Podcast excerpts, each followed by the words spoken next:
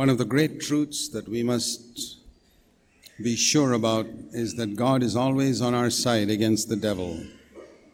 நம்மை குறித்து நாம் நிச்சயித்திருக்க வேண்டிய ஒரு சத்தியம் எப்பொழுதுமே தேவன் பிசாசுக்கு எதிராக நம் சார்பாக நிற்கிறார் Even when we fail, நாம் வீழ்ச்சி அடைந்தாலும் கூட sometimes when we fall or we fail, we can think that God is against us. சில சமயத்திலே நாம் வீழ்ச்சி அடையும் பொழுது விழும் பொழுது தேவன் நமக்கு எதிராக இருக்கிறார் என்பது போல நாம் எண்ணலாம் And we can get discouraged. அப்படி எண்ணி நாம் சோர்ந்து போவதற்கும் வாய்ப்பு இருக்கலாம் God can never be against you unless you are proud. நீங்கள் மட்டும் பெருமையில்லாதவர்களாக இருந்தால் தேவன் ஒரு காலம் உங்களுக்கு எதிராக இருக்க மாட்டார் God is only against proud people.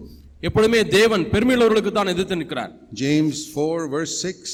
யாக்கோபு புத்தகம் நான்காம் அதிகாரம் ஆறாம் வசனம். God is opposed to the proud, but he gives grace to the humble. தேவன் பெருமையுள்ளவர்களுக்கு எதிர்த்து நிற்கிறார் தாழ்மையுள்ளவர்களுக்கோ கிருபை அளிக்கிறார் Ch- 1 Peter 5, verse 5.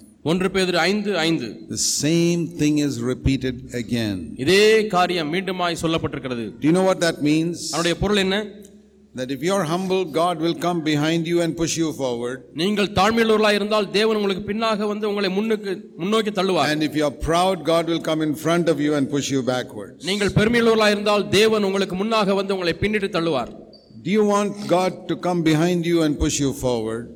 தேவன் உங்களுக்கு பின்னாக வந்து உங்களை முன்னோக்கி தள்ள வேண்டும் என்று விரும்புகிறீர்களா Or do you want Him to come in front of you and push you back? அல்லது உங்களுக்கு முன்னே வந்து உங்களை பின்னிட்டு தள்ள வேண்டும் என்று விரும்புகிறீர்களா The reason why many believers do not progress is because God is pushing them back. அநேக விசுவாசிகள் தங்களுடைய ஆவிக்குரிய வாழ்க்கையிலே முன்னேறாததற்கு காரணம் தேவன் அவங்களை பின்னோக்கி தள்ளுகிறது தான் It's a wonderful thing to have God behind me, pushing me forward every day. தேவன் எனக்கு பின்னாக இருந்து ஒவ்வொரு நாளும் என்னை முன்னோக்கி தள்ளுவது என்பது அற்புதமான காரியம் So, what is the one thing that you should be careful to ensure every day? ஆகவே ஒவ்வொரு நாளும் நீங்கள் ஜாக்கிரதையாக நிச்சயித்திருக்க வேண்டிய காரியம் என்ன Make sure you are humble நீங்கள் தாழ்மையா இருக்கிறேன் என்பதை மட்டும் நிச்சயித்துக் கொள்ளுங்கள் every day, ஒவ்வொரு நாளும் every moment. ஒவ்வொரு க்ஷணமும் Then you can be absolutely sure God will push you forward from behind. அப்படியானால் உங்களுக்கு பின்னாக இருந்து தேவன் உங்களை முன்னோக்கி தள்ளுவார் என்பதை நீங்கள் நிச்சயித்திருக்கலாம் And if Almighty God is pushing you from behind, தே- சர்வ வல்லமையுள்ள தேவனே உங்களை பின்னிருந்து முன்னே தள்ளுவார் என்றால் it is like some powerful diesel engine pushing you. ஒரு சக்தி வாய்ந்த டீசல் என்ஜினே உங்களை வந்து முன்னோக்கி தள்ளுவது போல What can stand in your way? உங்களுடைய வழியில எது வந்து குறுக்கிட முடியும் If some dog or cat or anything comes in the way, it'll just get thrown out. யா- உங்களுடைய வழிக்கு குறுக்காக நாயோ புனியோ வந்தால் அது தூக்கி எறியப்படும் Even if a lion comes in the way, it'll just get run over by the train. உங்களுக்கு எதிராக ஒரு சிங்கம் வந்தாலும் கூட உங்களுடைய வண்டியின் மூலமாக அது நசுக்கப்படும் It's you don't have to fear anything when God is pushing you forward. தேவன் உங்களை பின்னின்று முன்னோக்கி தள்ளும் பொழுது நீங்கள் எதற்குமே பயப்பட வேண்டாம் No human being, எந்த மனுஷனுக்கு no பயப்பட வேண்டாம் circumstance, எந்த சூழ்நிலைக்கும் no devil, எந்த பிசாசுக்கும் nobody can oppose you. யாருமே உங்களை எதிர்க்க முடியாது You will always be free. நீங்கள் எப்பொழுதுமே You விடுதலையாக will இருப்பீர்கள் never be in bondage. ஒரு காலம் நீங்கள் கட்டுக்குள்ளாக You இருக்க have மாட்டீர்கள் to make sure that God is behind you, pushing you all the time forward. ஆனால் எல்லா நேரங்களிலுமே தேவன் மட்டும் உங்களுக்கு பின்னாக இருந்து உங்களை முன்னே தள்ளுகிறார் என்பதை நீங்கள் ஊர்ஜிதப்படுத்திக் கொள்ள வேண்டும் Then you don't have to get people on your side in your அப்படியானால் church. உங்கள் சபையிலே உங்களுக்கு சப்போர்ட் பண்ணுவதற்கு உங்கள் சார்பாக மக்கள் வேண்டும் என்று நீங்கள் You எதிர்பார்க்க don't மாட்டீர்கள் need anybody. உங்களுக்கு யாருமே தேவையில்லை When you look for support in your church from people, that shows that you are not very sure whether God will support you. சபையிலே மக்கள் என் சார்பாக நிற்க வேண்டும் என்று நீங்கள் சப்போர்ட்டை தேடினீர்கள் என்று சொன்னால் தேவன் உங்கள் சார்பாக இருக்கிறாரா இல்லையா என்ற நிச்சயம் உங்களுக்கு இல்லை I have seen that happen in many of our churches. நம்முடைய அநேக சபைகளிலே இப்படி நடப்பதை நான் பார்த்திருக்கிறேன் When there is some difference of opinion between two brothers ரெண்டு சகோதரர்களுக்குள்ளாக கருத்து வேறுபாடு ஏற்படும் பொழுது or between an elder and somebody else, அல்லது ஒரு மூப்பருக்கும் வேறு ஒரு நபருக்கும் கருத்து வேறுபாடு then ஏற்படும் பொழுது each person can try and get some people to support him. அதில் ஒவ்வொருவரும் எனக்கு யார் சாதகமாக இருப்பார்கள் என்று சொல்லி ஒவ்வொருவரும் ஆள் சேர்க்கிறார்கள் And they go and tell their version of the story to somebody to get his support. இன்னாரை தன் பக்கமாக சேர்க்க வேண்டும் என்று சொல்லி நான் இப்படித்தான் இந்த சூழ்நிலையை குறித்து எண்ணுகிறேன் என்று தங்களுடைய கதையை விவரித்து சொல்கிறார்கள் And then they will tell their story to somebody else to get his support. இன்னொரு ஒரு இடத்திலே போய் அவரிடத்திலேயும் இந்த கதையை சொல்லி அவரையும் தனக்கு சாதகமாக சேர்த்துக் கொள்ள முற்படுவார்கள் This is not Christianity, this is politics. இது கிறிஸ்தவம் அல்ல இது அரசியல் This is not Zion, this is Babylon.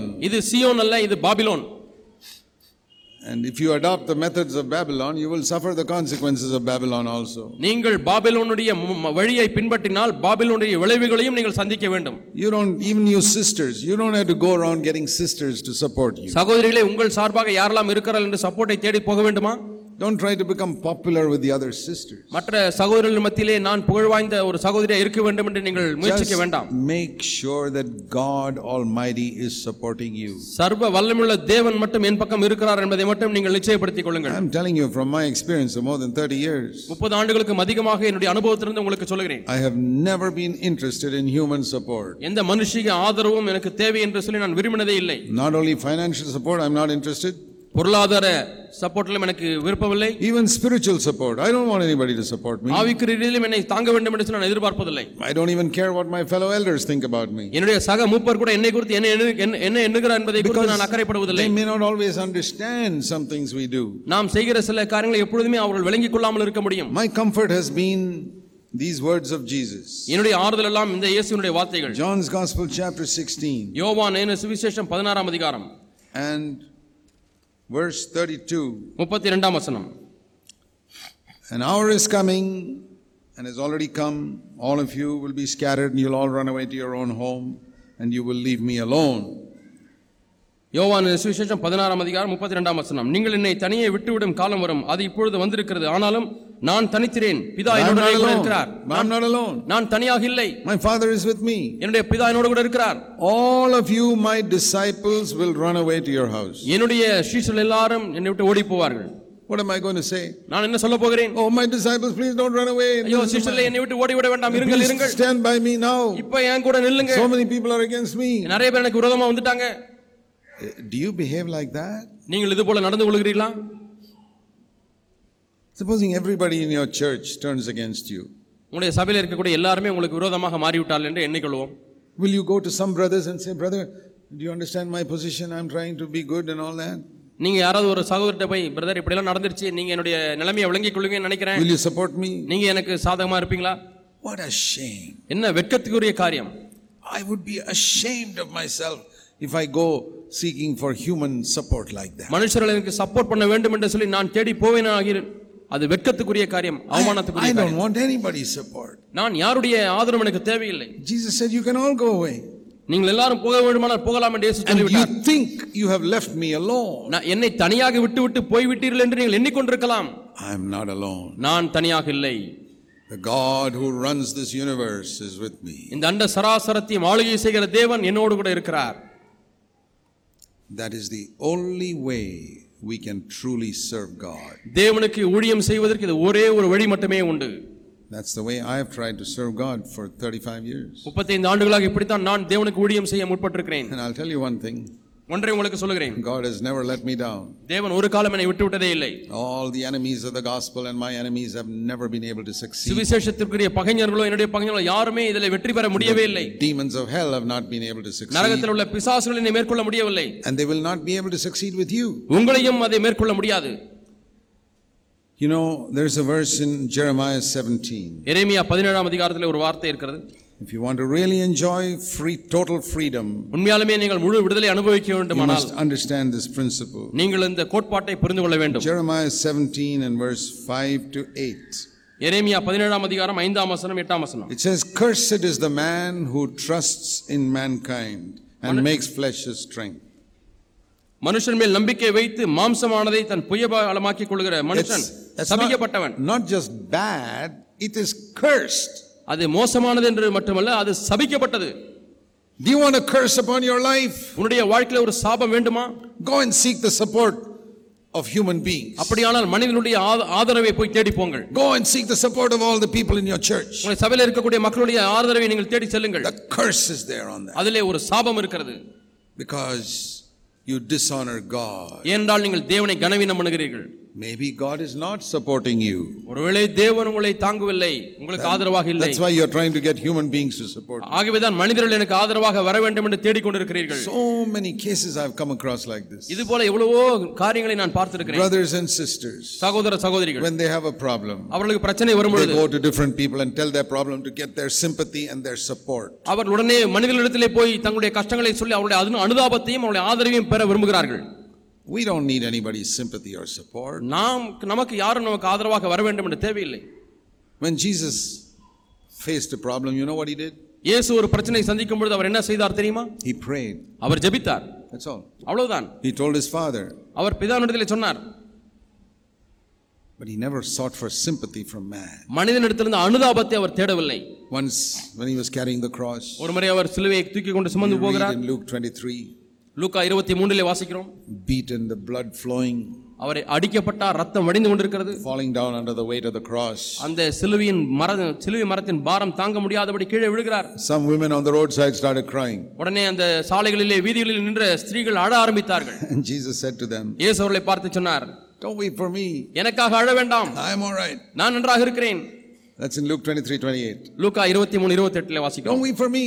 எனக்காக அழ வேண்டாம் A little blood and uh, weak and all that, but I'm all right. எனக்கு கொஞ்சம் ரத்தம் வடிகிறது கொஞ்சம் பலவீனமா இருக்கிறாலும் நான் நன்றாக I இருக்கிறேன் am in the center of the will of my Father. நான் என்னுடைய தகப்பனுடைய சித்தத்தின் மையத்திலே இருக்கிறேன் All these people are shouting, Crucify, crucify me. That's all right. I'm இவர்கள் okay. எல்லாரும் இவரை சிலுவையில் அறையும் அறையும் என்று எல்லாரும் சு- சத்தம் போடுகிறார்கள் நான் நன்றாக இருக்கிறேன் Don't weep for me. எனக்காக அழ வேண்டாம் Luke 23 28. லூக்கா இருபத்தி மூணு இருபத்தி எட்டு Weep for yourself, உங்களுக்காக அழுங்கள் weep for your children. உங்கள் பிள்ளைகளுக்காக அழுங்கள் Can you take that position? இந்த ஸ்தானத்தை நீங்கள் எடுக்க முடியுமா Supposing everybody is against you and says, Crucify him, crucify him, get rid of him, he's useless. உங்களுக்கு எதிராக எல்லாருமே மாறிவிட்டார்கள் இவரை சிலுவையில் அறையுங்கள் இவருக்கு இவர் பயனற்றவர் என்று சொல்கிறார்கள் And some of your friends come and say, Oh, brother, we are so sorry for you. உங்களுடைய சில நண்பர்கள் வந்து ஐயோ பிரதர் பாவம் என்ன செய்யறது என்று All சொல்லி these வருகிறார்கள் people are treating you so badly. இந்த மக்கள் எல்லாம் உங்களை இவ்வளவு மோசமாக நடத்துகிறார்களே What will you tell them? அவங்களுக்கு என்ன சொல்லுவீர்கள் Oh, thank you, brother, you are supporting me. நன்றி சகோதரனே நீங்க எனக்கு ஆதரவாக வருகிறீர்கள் Rubbish. அது குப்பை Don't weep for me, I'm all right. நீங்கள் எனக்காக அழ வேண்டாம் நான் நன்றாக இருக்கிறேன் Weep for these people, they are messing up their life. இவர்கள் தான் தங்களுடைய வாழ்க்கையை குழப்பிக் கொள்கிறார்கள் அவர்களுக்காக அழுங்கள் That is a man of God. அவர்தான் தேவ மனிதன் The others are all orphans. மற்றவர்கள் எல்லாரும் அனாதைகள் They don't know that God will support them. தேவன் தங்களுக்கு ஆதரவாக இருக்கிறார் என்பதை அறியாது இருக்கிறார்கள் That is why I say to you, my dear brothers and sisters, ஆகவே தான் அருமையான சகோதர சகோதரி உங்களுக்கு சொல்லுகிறேன் always make sure that God will support you. எப்பொழுதுமே தேவன் உங்களுக்கு ஆதரவாக இருப்பார் என்பதை நிச்சயப்படுத்திக் கொள்ளுங்கள் Look at the number of husbands I have met who complain against their wives. எத்தனை புருஷர்களை நான் சந்தித்திருக்கிறேன் மனைவியை பார்த்து குறை Oh, சொல்கிறார்கள் brother, my wife is like this, my wife is like this, my wife is I've heard even in our churches. நம்முடைய சபைகளிலே நான் கேட்டிருக்கிறேன் மற்றவர்களிலும் கேட்டிருக்கிறேன் என்ன மனைவி இப்படி இருக்கிறாங்க அப்படி இருக்கிறாங்க இப்படி இருக்கிறாங்க And some wives will say, My husband is like this, my husband is like this, my husband is like this. சில மனைவிமார்கள் வந்து என்னுடைய புருஷன் இப்படி இருக்கிறான் இப்படி இருக்கிறான் என்று சொல்லி கா- குறை சொல்கிறார்கள் My son doesn't care for me, my daughter doesn't care for me. என்னுடைய பையன் என்னை கவனிப்பதில்லை என்னுடைய மகள் என்னை கவனிப்பதில்லை Have you got God on your side or not? உங்கள் பக்கத்திலே தேவன் இருக்கிறாரா இல்லையா If you don't have God on your side, you can get everybody, including me, on your side. It is useless. தேவன் உங்கள் சார்பாக இல்லை என்று சொன்னால் நீ எல்லாரையும் உங்கள் பக்கத்திலே கொண்டிருந்தாலும் என்னையும் சேர்த்து உங்களுக்கு ஆதரவாக வைத்திருந்தாலும் அதில் எந்த பிரயோஜனமும் இல்லை You can convince me and get me on your side. It will not help you. எப்படியாவது என்னை நீங்கள் ம- நம்பச் செய்து உங்கள் சார்பாக என்னை கொண்டு வந்து விடலாம் ஆனாலும் அது உங்களுக்கு உதவி செய்யாது Cursed is the man who leans upon Zach Poonen Zach புனனை சார்ந்திருக்கக்கூடிய மனிதன் அவர் தனக்கு ஆதரவாக கொண்டிருக்க மனிதன் சபிக்கப்பட்டார் and who's trying to get Zach Poonen's support for his position. தன்னுடைய ஸ்தானத்தை தக்க வைத்துக் கொள்வதற்காக ஜாக் புனன் அவருடைய ஆதரவை பெற்றுக்கொள்கிற மனிதன் சபிக்கப்பட்டார் Cursed is that man. சபிக்கப்பட்டவன் Blessed is the man who trusts in the Lord. கர்த்தரை நம்புகிறவன் The ஆசீர்வதிக்கப்பட்டவன் man who trusts in men will be like a barren tree, it says in verse, a barren bush, verse 6. ஆறாம் வசனத்திலே பார்க்கிறோம் மனிதன் மேலே நம்பிக்கை வைக்கிற மனிதன் அந்தரவளிலே கரளையாய் But the man who trusts in the Lord, கர்த்தர் மேல் நம்பிக்கை வைக்கிற மனிதனோ he will be like a tree planted by the water, verse 8. எட்டாம் வசனத்திலே பார்க்கிறோம் அவன் தண்ணீரண்டிலே நாட்டப்பட்ட ஒரு மரத்தை போல இருக்கிறான் Even when everything is dry around him, he will be green. தன்னை சுற்றிலும் எல்லாம் காய்ந்து போனாலும் கூட தான் பசுமையாக இருப்பான் Because his roots are going into the river. ஏனென்றால் அவனுடைய வேர்கள் அந்த ஆறுகளுக்குள்ளாக செல்கிறது That means his trust is in the Lord underneath the ground. அந்த பூமிக்கு கீழே தன்னுடைய நம்பிக்கையானது கர்த்தர் மேலே இருக்கிறது And God gives his grace to the humble. தாழ்மை உள்ளவர்களுக்கு தேவன் கிருபை அளிக்கிறார் So the secret of an overcoming life is to humble yourself. ஆகவே ஜெயங்கொள்ளுகிற வாழ்க்கையினுடைய ரகசியம் உங்களை தாழ்த்துவது You know, sometimes people would come and question Moses. சில சமயத்திலே மக்கள் வந்து மோசையை பார்த்து கேள்வி கேட்பார்கள் Now, why are you doing this and why are you doing all this against us? ஏன் இதையெல்லாம் எங்களுக்கு விரோதமாக Why you செய்கிறீர்கள் brought us out from Egypt? முதலாவதாக சொல்லுங்கள் ஏன் எகிப்தை விட்டு எங்களை வெளியே கொண்டு வந்தீர் You know what Moses used to do? மோசே என்ன செய்வார் என்று உங்களுக்கு தெரியுமா He would fall on his face before the Lord. தேவனுக்கு முன்பாக மூங்குப்புற விழுவார் And he'll say, The Lord will show who is his servant and who is not. யார் தம்முடைய ஊழியக்காரர் யார் தம்முடைய ஊழியக்காரர் இல்லை என்பதை தேவன் காண்பிப்பார் என்று சொல்லிவிடுவார் You see one example in Numbers 16 22. ஒரு உதாரணத்தை நீங்கள் எண்ணாகமும் பதினாறாம் அதிகாரம் முப்பத்தி ரெண்டாம் வசனத்திலே They வாசிக்கிறோம் fell on their faces before God. தேவனுக்கு முன்பாக ம- முகங்குப்புற விழுந்தார் Many times we read அநேக ச- இடங்களிலே இதை Moses would வாசிக்கிறோம் fall on his face. என்னாகும் பதினாறாம் அதிகாரம் இருபத்தி ரெண்டாம் They'd வசனம் say, Who made you the who made you a ruler over us? எங்களுக்கு மேல் அதிபதியாக உங்களை வைத்தவர் யார் என்று மோசே என்று கேட்பார்கள் Or say, I will not reply. நான் அதற்கு மாறுத்தரம் சொல்ல மாட்டேன் I will fall down and put my mouth in the dust. நான் முகங்குப்புற விழுந்து என்னுடைய வாயை தொழிலை நிறுத்துவேன் I'll say, God, ஆண்டவரே you please reply to them. நீங்கள் அவர்களுக்கு பதில் சொல்லும் ஆண்டவரே Do you have that confidence? உங்களுக்கு இந்த நம்பிக்கை இருக்கிறதா I will not fight with anybody. நான் யாரோடும் கூட போராட மாட்டேன் Jesus said, I will not fight with flesh. நான் மாம்ச- My, my kingdom is not of this world, so I don't fight. என்னுடைய ராஜ்யம் இந்த உலகத்துக்குரியதில் ஆகவே நான் இந்த உலகத்தோடு கூட போராட மாட்டேன் Let me give you an example from 2 Chronicles chapter 20. ரெண்டு நாளாகவும் இருபதாம் அதிகாரத்திலிருந்து உங்களுக்கு ஒரு உதாரணத்தை சொல்கிறேன் We read here in 2 Chronicles 20 in verse 2 a great multitude came against the king of Judah. நாம் இரண்டு நாளாகமத்திலே வாசிக்கிறோம் இருபதாம் அதிகாரத்திலே அந்த யூத ராஜாவுக்கு விரோதமாக பெரிய அஹ், எ- எதிரிகள் பெரிதாய் வந்தார்கள் And he got a news in verse 2. Jehoshaphat got a news saying, A great multitude is coming against you. இரண்டாம் வசனத்திலே வாசிக்கிறோம் ஏராளமான ஜனங்கள் உங்களுக்கு விரோதமாக வருகிறார்கள் என்று சொல்லுகிறார்கள் Now, many other kings would then go to Egypt and Syria and say, Will you please help me against this enemy? அநேக ராஜாக்களுடன் எகிப்தின் ராஜா சீரியா ராஜா மற்ற நாட்டு ராஜாவிடத்திலே போய் எங்களுக்கு உதவி செய்ய வருகிறீர்களா உங்களுக்கு பட்டாளங்கள் அனுப்புகிறா என்று கேட்பார்கள் That is like going to man for help. அது எதற்கு ஒப்பா இருக்கிறது என்று சொன்னால் உதவிக்காக மனிதனிடத்திலே போய் ஆதரவை தேடுவதற்கு ஒப்பா இருக்கிறது You know, this is how our usual habit is. நம்முடைய பழக்க வழக்க பழக்கமான அனுபவம் இப்படித்தான் இருக்கிறது We get into some trouble ஏதாவது பிரச்சனைக்குள்ளே மாட்டிக்கொண்டால் and immediately we think, உடனடியாக நாம் எண்ணுகிறோம் Ah, is there some Christian superintendent of police who will help us? நமக்கு உதவி செய்வதற்கு கிறிஸ்தவ அஹ், ம- ம- கி- கிறிஸ்தவ மதத்தை சேர்ந்ததான கண்காணிப்பாளர் போலீஸ் கண்காணிப்பாளர் இருக்கிறாரா Or is there some Christian district collector who will help me? அல்லது எனக்கு உதவி செய்வதற்கு மாவட்ட கலெக்டர் என்று எங்கே ஏதாவது மாவட்டத்தில் இருக்கிறாரா Can I go to some cabinet minister who is little sympathetic to Christians who will help me? அல்லது கிறிஸ்தவர்கள் மீது சற்று அனுதாபப்படக்கூடியதான கேபினெட் அந்தஸ்தில் இருக்கக்கூடிய அமைச்சர் யாராவது இருக்கிறாரா Cursed is the man who trusts in men. மனிதனிடத்தில் நம்பிக்கை வைக்கிற மனிதன் சபிக்கப்பட்டவன் Let God use anybody to help us, but our trust must be in the Lord. யாரை வேண்டுமானாலும் நமக்கு உதவி செய்யும் இடையே தேவன் பயன்படுத்தட்டும் ஆனால் நம்முடைய நம்பிக்கை தேவனிலே மட்டுமே இருக்க வேண்டும் I am not saying we should not ask men for help. மனிதனிடத்திலே போய் உதவி கேட்கக்கூடாது என்று சொல்லவில்லை When they wanted to take the body of Jesus from the cross, they asked Joseph of Arimathea, Can you please go and talk to Pilate and get the body down? Arimathea யோசேப்பின் இடத்திலே போய் அந்த பிலாத்தினிடத்திலே நீங்கள் பேசி இயேசுடைய சரீரத்தை நாங்கள் இறக்கி கொண்டு போக அவரிடத்திலே போய் உதவி கேட்டார்கள் There's nothing wrong in that. அதிலே தவறில்லை If Peter had gone to Pilate's door, they'd have kicked him out from the gate. பேதுரு பிலாத்தினுடைய வீட்டுக்கு போயிருந்தால் அங்கே வாசலிலேயே அவரை உதைத்து அனுப்பியிருப்பார்கள் But Joseph of Arimathea could go and do it. ஆனால் யோசேப்பின் உள்ள அரிமத்தியா யோசேப்பு செய்ய முடிந்தது God has sometimes placed different people like Joseph of Arimathea in different places of position to help சில us. சமயங்களிலே நமக்கு உதவி செய்ய முடியாத அரி அரிமத்தியா யோசேப்பை போல தேவன் சில மக்களை சில இடங்களிலே நமக்கு உதவி To வைத்து help today's body of Christ, like that Joseph helped that body of Christ. அந்த யோசேப்பு அந்த கிறிஸ்துவின் சரீரத்துக்கு உதவி செய்தது போல இன்றைக்கு இருக்கக்கூடிய சரீரமாகிய சபைக்கு உதவி செய்வதற்காக தேவன் இப்படிப்பட்ட வைத்திருக்கிறார் Dependence is not on any Joseph. ஆனால் நம்முடைய நம் நாம் எந்த யோசேப்பையும் சார்ந்திருக்க கூடாது We d- trust in the Lord நாம் தேவனில் நம்பிக்கை வைக்க வேண்டும் that He will help us. அவர் நமக்கு உதவி செய்ய வேண்டும் And God will test you in different situations. வித்தியாசமான சூழ்நிலைகளிலே தேவன் உங்களை சோதித்து When பார்ப்பார் you face this difficulty, நீங்கள் ஒரு கஷ்டத்தை சந்திக்கும் and போது a great multitude of problems is coming into your life, உங்களுடைய வாழ்க்கையிலே திரளான பிரச்சனைகள் உங்களுக்கு எதிராக வருகிறது where do you turn? நீங்கள் எங்கே திரும்ப போகிறீர்கள் Do you look up நீங்கள் மேலே நோக்கி பார்க்க போகிறீர்களா or do you look left and right? அல்லது இடது பக்கம் வடது பக்கம் பார்க்க போகிறீர்களா Learn to look up. மேலே நோக்கி பார்க்க கற்றுக்கொள்ளுங்கள் That is God's way. இதுதான் தேவனுடைய வழி We read of a, another king called Uzziah. உசியாங்கிற ராஜாவுடைய காரியத்தை நான் வாசிக்கிறோம் Um, no, in so- sorry, his- the king's name was Asa. ஆசா என்கிற ராஜா Second Chronicles 16, இரண்டு நாளாகமும் பதினாறாம் அதிகாரம்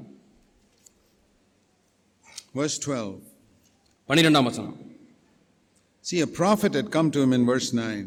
ஒன்பதாம் வசனத்திலே ஒரு தீர்க்கதரிசி அங்கே வருகிறார் He told him, if your, if your heart is completely God's, God will look all over the world to support you. உம்முடைய இருதயம் உத்தமமாய் தேவனை சார்ந்திருக்கும் என்று சொன்னால் உங்களுக்கு சாதகமாக தேவன் கண்டிப்பாக வருவார் Verse 12 பன்னிரெண்டாம் வசனம் In the 39th of year of his reign, he had a serious disease of his feet. ஆசா அரசாண்ட முப்பத்தொன்பதாம் வருஷத்திலே அவனுடைய காலிலே வியாதி கண்டான் His disease was very severe. அவனுடைய நோவு மிகவும் உக்கிரமமாய் இருந்தது Yet, in his disease, he did not seek the Lord, but the doctor. அவன் தன் வியாதியிலும் கர்த்தரை அல்ல பரிகாரிகளையே மருத்துவரையே தேடினான் Is there anything wrong in going to a doctor or to a hospital ஒரு ஆஸ்பத்திரிக்கு போவது தவறா மருத்துவரை Or- நாடி செல்வது தவறா to take medicine? அல்லது மருந்தெடுப்பது தவறா Jesus himself said, The sick need a doctor. பிணியாளிகளுக்கு வைத்தியன் தேவை என்று இயேசுவே சொல்லியிருக்கிறார் There's nothing wrong in that. அதில் தவறு இல்லை But ஆனால் when your trust is in man உங்களுடைய நம்பிக்கை மனிதன் மேல் and இருக்குமானால் you don't seek the Lord, தேவனை நீங்கள் தேடாவிட்டால் you don't believe in praying to the Lord, you believe just in this good doctor or some medicine, தேவனிடத்தில் ஜெபிப்பதிலே உங்களுக்கு விசுவாசம் இல்லை மருந்தின் மேலே உங்களுக்கு விசுவாசம் ஏற்பட்டால் then the disease becomes more severe. அப்பொழுது அந்த நோயானது அதிக உக்கிரமமாய் மாறும் And we read in verse 13, he died. பதிமூன்றாம் வசனத்திலே பார்க்கிறோம் அவன் மரித்தான் What a sad thing. என்ன துக்கமான காரியம் Why is the Holy Spirit written here like this? ஏன் பரிசுத்த ஆவியானவர் இப்படி இங்கே எழுதி வைத்திருக்கிறார் In the middle of his disease, the more severe he became, the more he looked for better doctors. தன்னுடைய நோவு அதிக கொடிதாய் மாற மாற அதிகமாக மருத்துவர்களையே நாடினார் He was a king. அவன் ஒரு ராஜா He could get the best doctors in the country. அந்த நாட்டில் இருந்த சிறந்த மருத்துவர்களை அவன் He கூப்பிட had முடியும். enough money, அவனுக்கு போதுமான பணம் இருந்தது unlike poor people. ஏழை மக்களை போல அல்லாதபடி But those doctors couldn't help him. ஆனால் அந்த மருத்துவர்கள் உதவி செய்ய முடியவில்லை He should have sought the Lord. அவன் தேவனை தேடி இருந்திருக்க வேண்டும் I'm not saying he wouldn't have died, but God could have healed him. அவன் மறித்திருந்திருக்க மாட்டான் என்று சொல்லவில்லை ஆனால் தேவன் அவன் தேவனால் சுகம் கொடுத்திருந்திருக்க முடியும் There are many miracles God could have done for us if we had sought him instead of seeking man. மனிதனை தேடுவதற்கு பதிலாக நாம் தேவனை தேடி இருந்தால் எவ்வளவு அற்புதங்களை தேவன் நமக்கு செய்திருந்திருப்பார் And even when you go to a doctor or take a medicine, let your trust be in the Lord. நீங்கள் டாக்டர் இடத்திலே போனாலும் சரி மருந்து எடுத்தாலும் சரி உங்களுடைய நம்பிக்கை தேவனிடத்திலே இருக்கட்டும் When a great multitude of problems come into our life, நம்முடைய வாழ்க்கையில திரளான பிரச்சனைகள் வரும்பொழுது it says in 2 Chronicles 20, verse 3 இரண்டு நாளாகவும் இருபதாம் அதிகாரம் மூன்றாம் வசனத்திலே பார்க்கிறோம் Jehoshaphat was the son of this Asa who never sought the Lord. தேவனை தேடாத அந்த ஆசா ராஜாவுடைய குமாரன் தான் யோசபாத் He, had, he was a little boy, he saw his father died. அவன் சிறிய பையனா இருக்கும்பொழுது தன்னுடைய அப்பா மரிப்பதை பார்த்தான் How his father never sought the Lord. தன்னுடைய அப்பா எப்படி தேவனையே தேடவில்லை என்பதை How the பார்த்தான் prophet said that if you trust in the Lord, he will help you all over the world. நீ தேவனை மட்டும் நம்பி இருந்தால் முழு உலகத்திலேயும் தேவன் உனக்கு உதவி செய்வார் என்பதை So- தீர்க்கதரிசி சொன்னதையும் அந்த மகன் நினைவு கூறுகிறான் It's good to learn a lesson from the failures of others. ஆகவே மற்றவருடைய வீழ்ச்சியிலிருந்து நாம் ஒரு பாடத்தை கற்றுக்கொள்வது நல்லது Jehoshaphat learned a lesson from his Joseph- father's failure. யோசபாத் தன்னுடைய தகப்பனுடைய வீழ்ச்சியிலிருந்து ஒரு பாடத்தை Some of கற்றுக்கொண்டார் us can learn a lesson from the failures of our own parents. நம்முடைய சொந்த பெற்றோருடைய வீழ்ச்சியிலிருந்து நம்மிலே ஒரு சிலர் பாடங்களை கற்றுக்கொள்ள முடியும் You young people don't have to make the stupid mistakes your parents made. வாலிபர்களே உங்களுடைய பெற்றோர் செய்த புத்தியனமான தவறுகளை நீங்கள் செய்ய தேவையில்லை Jehoshaphat was a young man who decided, I'm not going to make the mistake my father made. யோசபாத் ஒரு வாலிபனாய் இருந்தான் என்னுடைய தகப்பனார் செய்த தவறை நான் செய்ய மாட்டேன் என்று தீர்மானித்தான் And all of us must say the same thing. நாம் எல்லாரும் அதே காரியத்தை செய்ய I'm வேண்டும் not going to make the mistake my father or mother made. என்னுடைய அப்பா அம்மா செய்த தவறை நான் செய்ய மாட்டேன் I love them and respect them, but I'm not going to do the stupid things they did. என்னுடைய அப்பா அம்மாவை மதிக்கிறேன் அவர்களை நான் நான் அன்பு கூறுகிறேன் ஆனால் அவர்கள் செய்த புத்தியனமான காரியங்களை நான் செய்ய So மாட்டேன் Jehoshaphat said, I'm going to trust the Lord. ஆகவே நான் தேவனை நம்பிக்கையா And இருக்க it says போகிறேன் in Second Chronicles 20, verse 3, இரண்டு நாளாகவும் இருபதாம் அதிகாரம் மூன்றாம் he was வசனத்தில் afraid and he turned his attention to seek the Lord. அப்பொழுது யோசபாத் பயந்து கர்த்தரை தேடுகிறதற்கு ஒருமுகப்பட்டு தேவனை And தேடினான் he fasted. அவன் உபவாசித்தான் That's a very good thing to do. இதை செய்வது மிகவும் நல்ல ஒரு காரியம் Some people say, சிலர் சொல்லுகிறார்கள் What is the use of going without food? சாப்பாடு இல்லாம போவதில் என்ன பிரயோஜனம் Shall I answer that? அதற்கு பதில் கொடுக்கட்டுமா I don't know. எனக்கு தெரியாது But I know that Jesus did it. ஆனால் இயேசு அதை செய்தார் என்று நான் I know அறிந்திருக்கிறேன் the apostles did it. அப்போ சிலர் செய்தார் என்று And அறிந்திருக்கிறேன் they got results. அவர்கள் விளைவை பெற்றுக்கொண்டார்கள் And I have done it.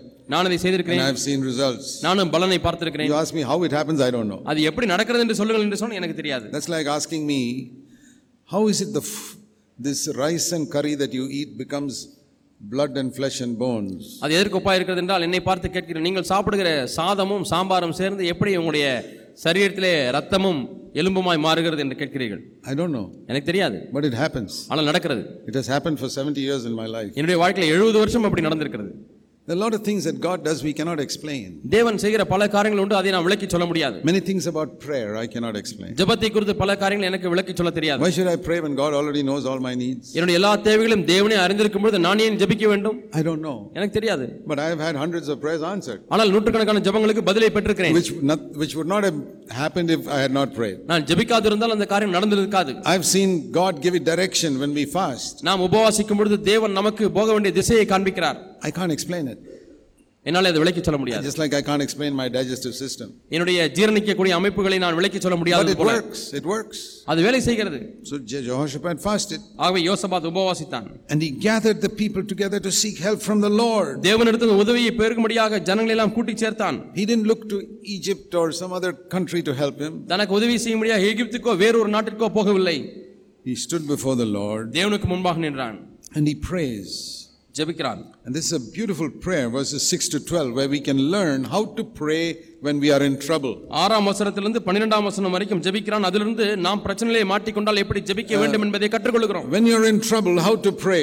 நீங்கள் பிரச்சனையிலே இருக்கும் பொழுது எப்படி ஜெபிக்க வேண்டும் Second Chronicles 20, verses 6 to 12. இரண்டாம் நாளாகமம் இருபதாம் அதிகாரம் ஆறிலிருந்து பன்னிரெண்டு வசனங்கள் வரை Don't turn to man first, முதலாவது மனிதனிடத்தில் சொல்ல வேண்டாம் turn to God தேவனை நோக்கி திரும்புங்கள் and say, God, ஆண்டவரே. you are ruling in the heavens நீர் ஆண்டவரே வானத்திலே ஆளுகை செய்கிறீர் and you rule, verse 6, over all the nations of the world. ஆண்டவரே நீர் ஜா- பூமி ஜாதிகளுடைய எல்லா ராஜ்யங்களையும் ஆளுகிறவர் Almighty power is in your hand. உம்முடைய கரத்திலே வல்லமையும் பராக்கிரமும் இருக்கிறது No one can stand against you. ஒருவரோடும் உம்மோடு எதிர்த்து நிற்கக்கூடாது That's the way we must begin. இப்படித்தான் நாம் ஜெபிக்க வேண்டும் When you have problems in your home, உன்னுடைய குடும்பத்திலே பிரச்சனை வரும்பொழுது when you have problems in your church, உன்னுடைய சபையிலே பிரச்சனை வரும்பொழுது when you have problems in your office, உன்னுடைய அலுவலகத்திலே பிரச்சனை வரும்பொழுது when you have problems with difficult neighbors, உன்னுடைய பக்கத்து வீட்டுக்காரர் கஷ்டமானவராய் இருந்து when you have பிரச்சனை கொடுக்கும் problems பொழுது with sickness, உங்களுக்கு வியாதி வரும்பொழுது any type of problems, எந்த பிரச்சனை வந்தாலும் சரி multitude of problems, திரளான பிரச்சனைகள் வந்தாலும் சரி start by saying, God, there's nothing you cannot do. தேவனே உம்மாலே கூடாத காரியம் ஒன்றுமில்லை என்று சொல்லுங்கள் See, we are in a better position நாம் அதை காட்டிலும் ஒரு மேன்மையான இடத்துல இருக்கோம் because his prayer was, Oh God in the heavens. அவருடைய ஜெபம் பரலோகத்தில் இருக்கிற தேவனே Our prayer is, My Father who is in heaven. நம்முடைய ஜெபம் என்ன பரலோகத்தில் இருக்கிற என்னுடைய தகப்பனே He was praying to the managing director of the universe, I'm praying to my Father. அவர் இந்த அந்த சராசரத்தினுடைய அஹ், மேலாள இயக்குனரிடத்திலே ஜெபிக்கிறார் நம்முடைய ஜெபமோ நம்முடைய அப்பாவினிடத்திலே ஜெபிக்கிறோம் You know, when you go to the managing director of your factory, you don't know whether you will get the answer or not. உங்களுடைய தொழிற்சாலையிலே இருக்கக்கூடியதான நிர்வாக இயக்குனரிடத்திலே நீங்கள் போய் ஏதாவது கேட்டால் உங்களுக்கு பதில் கிடைக்குமா இல்லையா என்று உங்களுக்கு தெரியாது But when you go to your father, you can be sure. அப்பாட்ட போனீங்கன்னா கண்டிப்பா உங்களுக்கு தெரியும் I am in a better position than Jehoshaphat. யோசபாத்தை காட்டிலும் நான் மேன்மையான இடத்துல இருக்கிறேன் He says, Oh God, who are in the heavens, I say, My Father who is in heaven. பரலோகத்தில் இருக்க தேவனே என்று அவன் அழைக்கிறான் நான் பரலோகத்தில் இருக்கக்கூடிய தகப்பனே என்று அழைக்கிறேன் What a wonderful position ours is. நமக்கு இருக்கக்கூடிய இடம் எவ்வளவு அற்புதமான இடம் பாருங்க He got an amazing answer to his prayer. We will get more than him. அவருக்கு வியக்கத்தக்க பதில் கிடைத்தது நமக்கு அவரை காட்டிலும் வியக்கத்தக்க பதில் கிடைக்கும் So th- that's the first thing. We must start with acknowledging that our Father rules this universe. ஆகவே முதலாவதாக தேவன் நம்முடைய தகப்பன் இந்த அண்ட சராசரத்தையும் ஆளுகை செய்கிறார் என்பதை முதலாவது ஒத்துக்கொள்ள வேண்டும் Speak it out with your mouth. உங்களுடைய வாயினால் இதை பேசுங்கள் Lord, my Father, there is nothing that you cannot do. ஆண்டவரே என்னுடைய தகப்பனை உம்மாலே செய்யக்கூடாத காரியம் ஒன்றுமில்லை என்று There is சொல்லுங்கள் no problem you cannot solve. உம்மாலே தீர்க்க முடியாத எந்த ஒரு பிரச்சனையும் இல்லை என்று There is no சொல்லுங்கள் enemy you cannot defeat. உம்மாலே தோற்க முடியாத சத்துரு எதுவும் எதுவும் இல்லை There is no disease you cannot heal. உம்மாலே குணமாக்கப்பட முடியாத எந்த வியாதியும் இல்லை There is no problem in my church or in my home which you cannot solve. என்னுடைய சபையிலேயோ என்னுடைய குடும்பத்திலேயோ உம்மாலே தீர்க்க முடியாத பிரச்சனை ஒன்றுமே இல்லை See, over the last 35 years, I've, கடந்த- I've had to deal with problems in many, many churches. கடந்த முப்பத்தைந்து ஆண்டுகளாக அநேக சபைகளிலே உள்ள பிரச்சனைகளை நான் சந்தித்து அதை தீர்க்க வேண்டியதாக Many times, அநேக சமயங்களிலே I get letters and I have to respond. எனக்கு கடிதம் வருகிறது பிரச்சனைகளை குறித்து அதற்கு பதில் எழுத வேண்டியிருக்கிறது Sometimes in one church, sometimes in another church, ஒரு சமயத்தில் ஒரு சபையிலிருந்து பிரச்சனை இன்னொரு சமயத்தில் இன்னொரு சபையிலே sometimes in three, four churches at the same time. சில சமயத்தில் ஒரே நேரத்தில் மூன்று நான்கு சபைகளிலே பிரச்சனை வந்துவிடும் Yeah, because chil- uh, churches are like little children growing up. சபை என்பது சிறு பிள்ளைகள் வளர்ந்து வருவது போல When they are three, four years old, they have one type of problem. When they are 17, 18 years old, they have another type of problem. மூணு நாலு வயசா பிள்ளைங்க இருக்கும்போது அப்பொழுது ஒரு விதமான பிரச்சனை பதினேழு பதினெட்டு வயசாக இருக்கும்போது வேறு விதமான பிரச்சனை I've seen that also with churches. When three, four years old, the problem is simpler. When they are 18 years old, problems are bigger. அதே போல நான் சபையிலையும் பார்த்திருக்கிறேன் மூணு நாலு வருஷம் கொண்ட சபையா இருந்தால் பிரச்சனை எளிதாக இருக்கிறது பதினேழு பதினெட்டு வருஷம் வளர்ந்த சபையா இருந்தால் பிரச்சனையும் கஷ்- கடினமான பிரச்சனையா இருக்கிறது But God can solve all of them.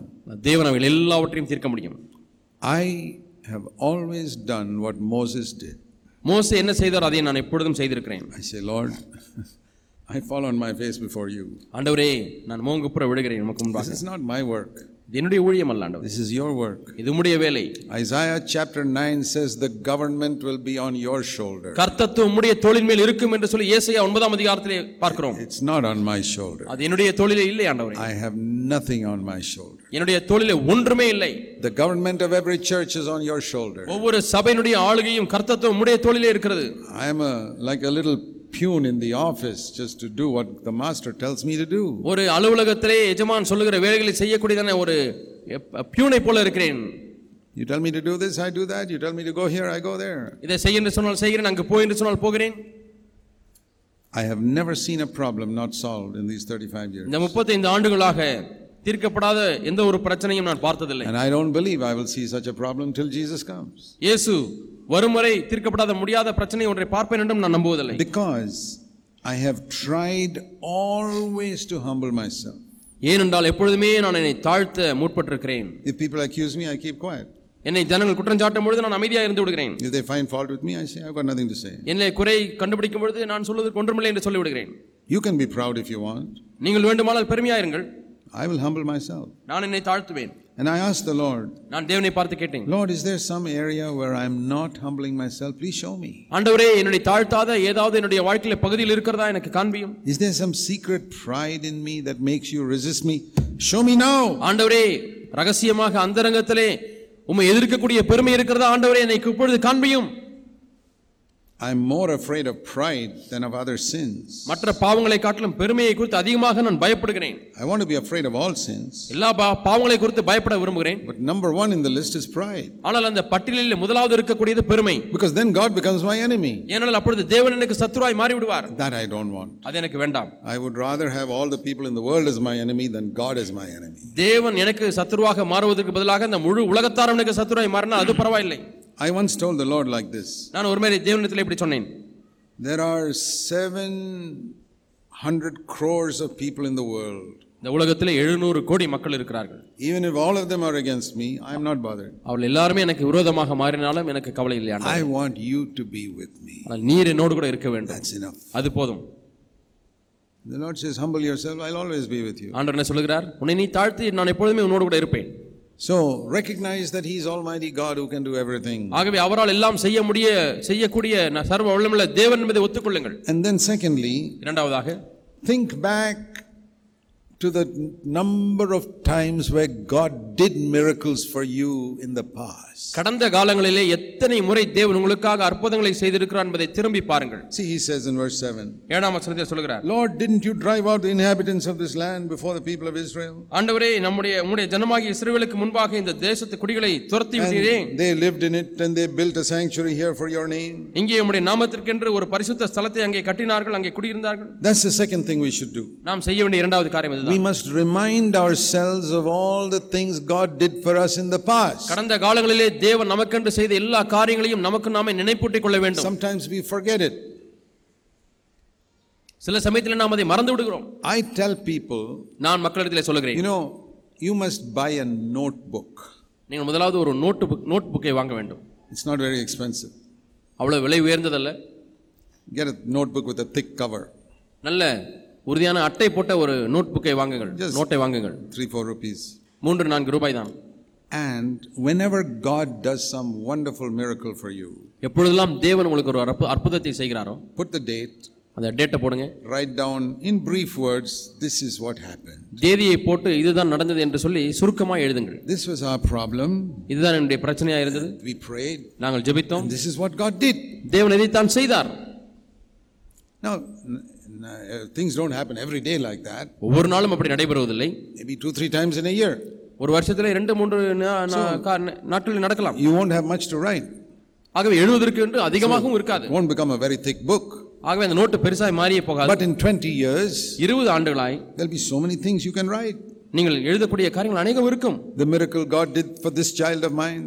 என்னுடைய இந்த குழந்தைக்கு தேவன் செய்த the அற்புதம் miracle God did for that child of mine, என்னுடைய இந்த குழந்தைக்கு தேவன் செய்த அற்புதம் or in this particular job, what God did for me, இந்த குறிப்பிட்ட வேலையிலே தேவன் எனக்கு என்ன or செய்தார் in the church, what God did for me, தேவன் இந்த சபையில் எனக்கு or என்ன in செய்தார் my home, something happened and God did this. என்னுடைய குடும்பத்திலே தேவன் இந்த காரியத்தை செய்தார் And one day, when your little baby has grown up and has become 20 years old, ஒரு நாளிலே உங்களுடைய சிறந்த சி- சிறிய குழந்தையானது வளர்ந்து இப்பொழுது இருபது and வயதாகிவிட்டது your children are sitting with you, உங்கள் பிள்ளைகள் எல்லாம் உங்களோடு கூட உட்கார்ந்து இருக்கிறார்கள் say, Children, பிள்ளைகளே I want to read to you what God did for our family during the last 20 years. கடந்த இருபது ஆண்டுகளாக நம்முடைய குடும்பத்திலே தேவன் செய்த காரியங்களை உங்களுக்கு வாசித்து காண்பிக்க போகிறேன் And tell them what happened 20 years ago when they were babies. இருபது ஆண்டுகளுக்கு முன்பதாக அவர்கள் சிறு குழந்தைகளாக இருக்கும்பொழுது என்ன நடந்தது என்பதை சொல்லுங்கள் That will strengthen their faith. இது அவருடைய விசுவாசத்தை உறுதிப்படுத்தும் Then they will know this is not only for the Israelites and apostles, God did it, but God did it in my family too. அப்பொழுது உங்கள் பிள்ளைகள் எதை அறிந்து கொள்வார்கள் என்று சொன்னால் ஏதோ இது இஸ்ரவேல ஜனங்களுக்கும் அஹ், தேவனுடைய பிள்ளைகளுக்கும் நடந்ததில்லை நடந்தது மட்டுமல்ல